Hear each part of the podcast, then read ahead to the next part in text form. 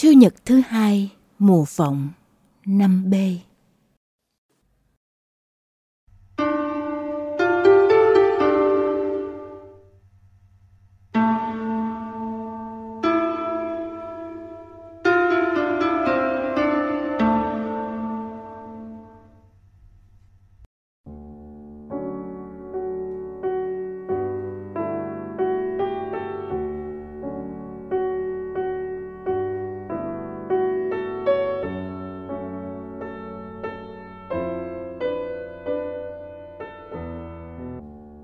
loan báo ngày giải thoát.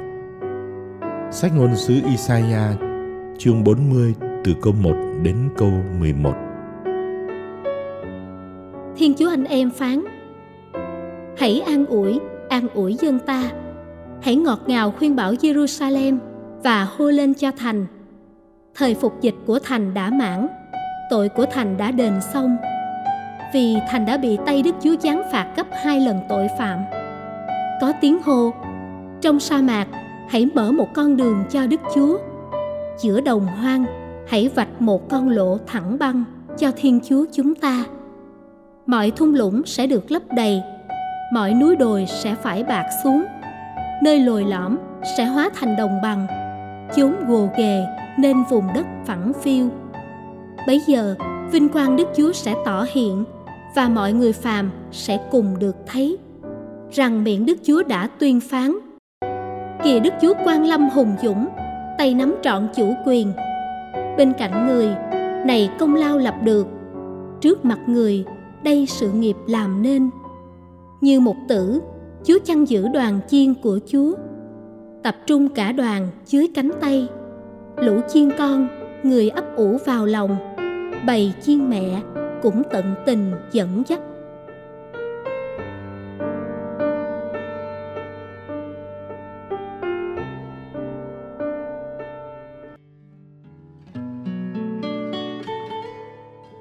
Lời kêu gọi sống thánh thiện. Thư thứ hai của Thánh Phêrô, chương 3. Anh em thân mến, một điều duy nhất xin anh em đừng quên.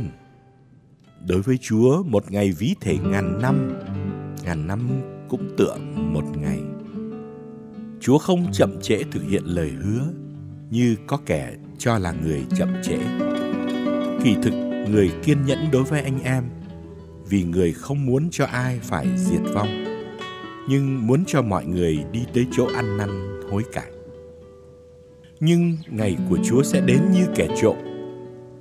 Ngày đó, các tầng trời sẽ ầm ầm sụp đổ, ngũ hành bốc cháy tiêu tan, mặt đất và các công trình trên đó sẽ bị thiêu hủy.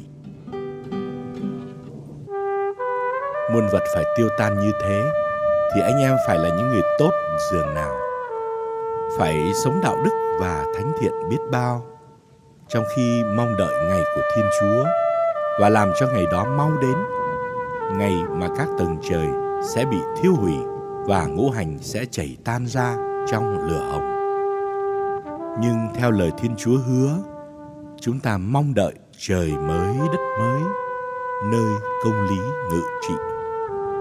Vì thế, anh em thân mến, trong khi mong đợi ngày đó anh em phải cố gắng sao cho người thấy anh em tinh tuyền không chi đáng trách và sống bình an.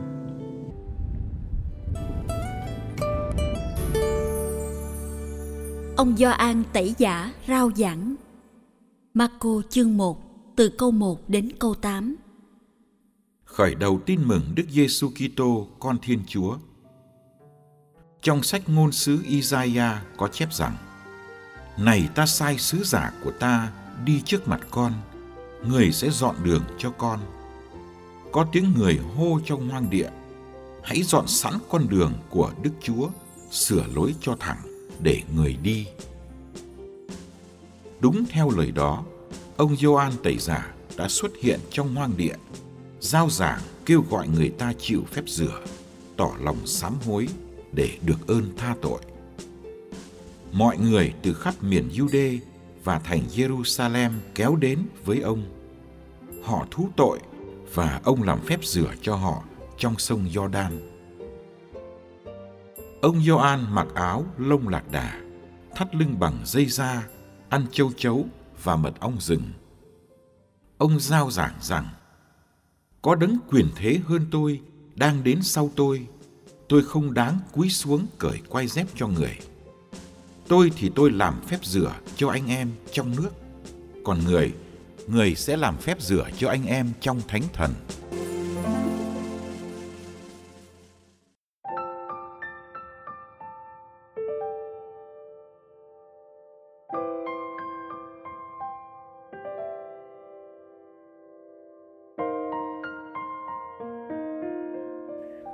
để chuẩn bị cho con của Ngài đến trần gian. Thiên Chúa cần nhiều người dọn đường trong dòng lịch sử. Người nổi bật nhất là Gioan. Gioan là nhịp cầu thân thương để Đức Kitô đến gặp dân Ngài và để dân Ngài đón nhận Đức Kitô cứu thế. Ông đã quen biết cả đôi bên và ông hạnh phúc được làm người phù rể cho đám cưới giữa Đức Kitô và dân được chọn. Thời nào Thiên Chúa cũng cần những sứ giả, những người dọn đường, những do an mới. Đó là sự khiêm tốn muôn thuở của Thiên Chúa. Ngài chẳng bao giờ đường đột đến với con người. Hôm nay, Đức Kitô muốn đi vào thế giới của bạn, đất nước, gia đình, trường học, nơi làm việc, bạn bè. Ngài cần bạn làm người giới thiệu. Nhờ bạn, tin mừng được khởi đầu nơi một ai đó như xưa tin mừng đã được khởi đầu nhờ Doa An.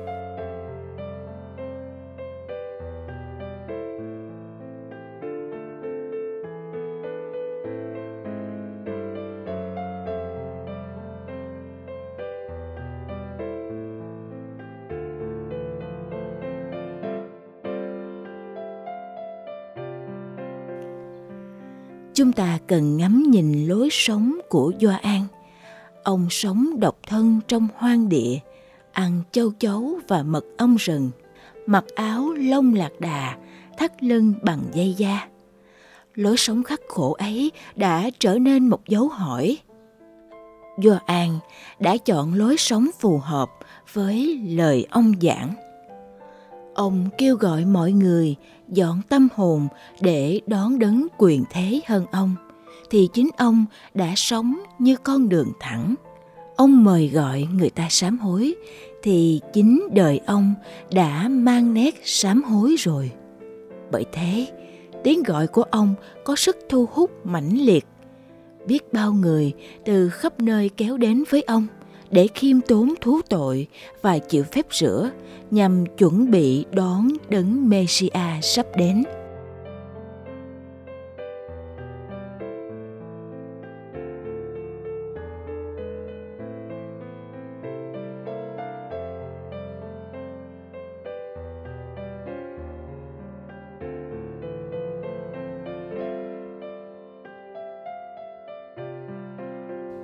Chúng ta không thể vào hoang địa như Gioan, cũng không thể ăn mặc như ông.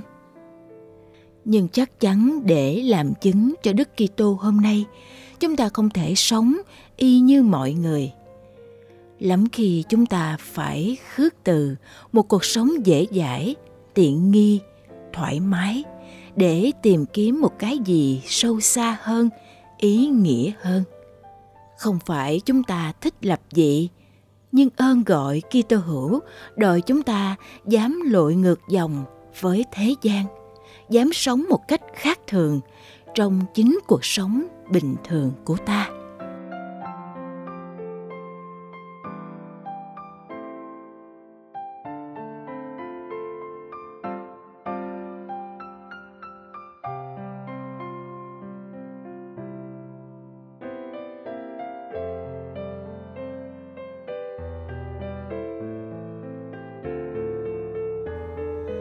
Làm sao chúng ta có sức thu hút như Gioan để con người hôm nay đến gặp Chúa.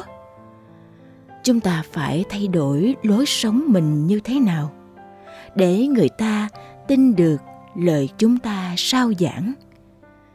Đức Kitô hôm nay vẫn cần những người dọn đường tuyệt vời như Gioan.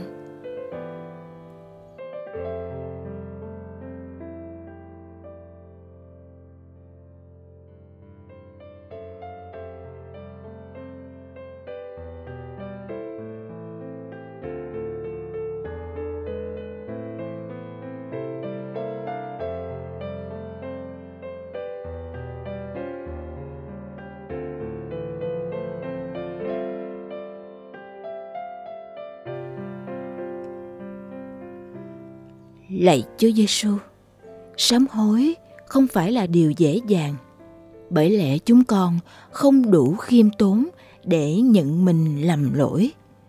Chúng con ngỡ ngàng khi thấy Chúa là đấng vô tội mà lại đứng chung với các tội nhân chờ do an ban phép rửa. Chúa đã muốn nên bạn đồng hành với phận người mỏng giòn và yếu đuối chúng con.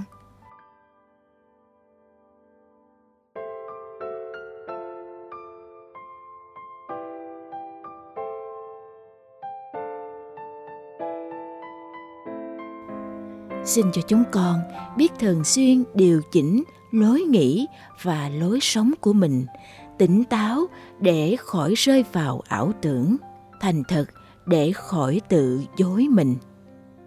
Ước gì chúa ban cho chúng con ơn hoán cải, dám đi đến những hành động cụ thể và chấp nhận những cắt tỉa đớn đau.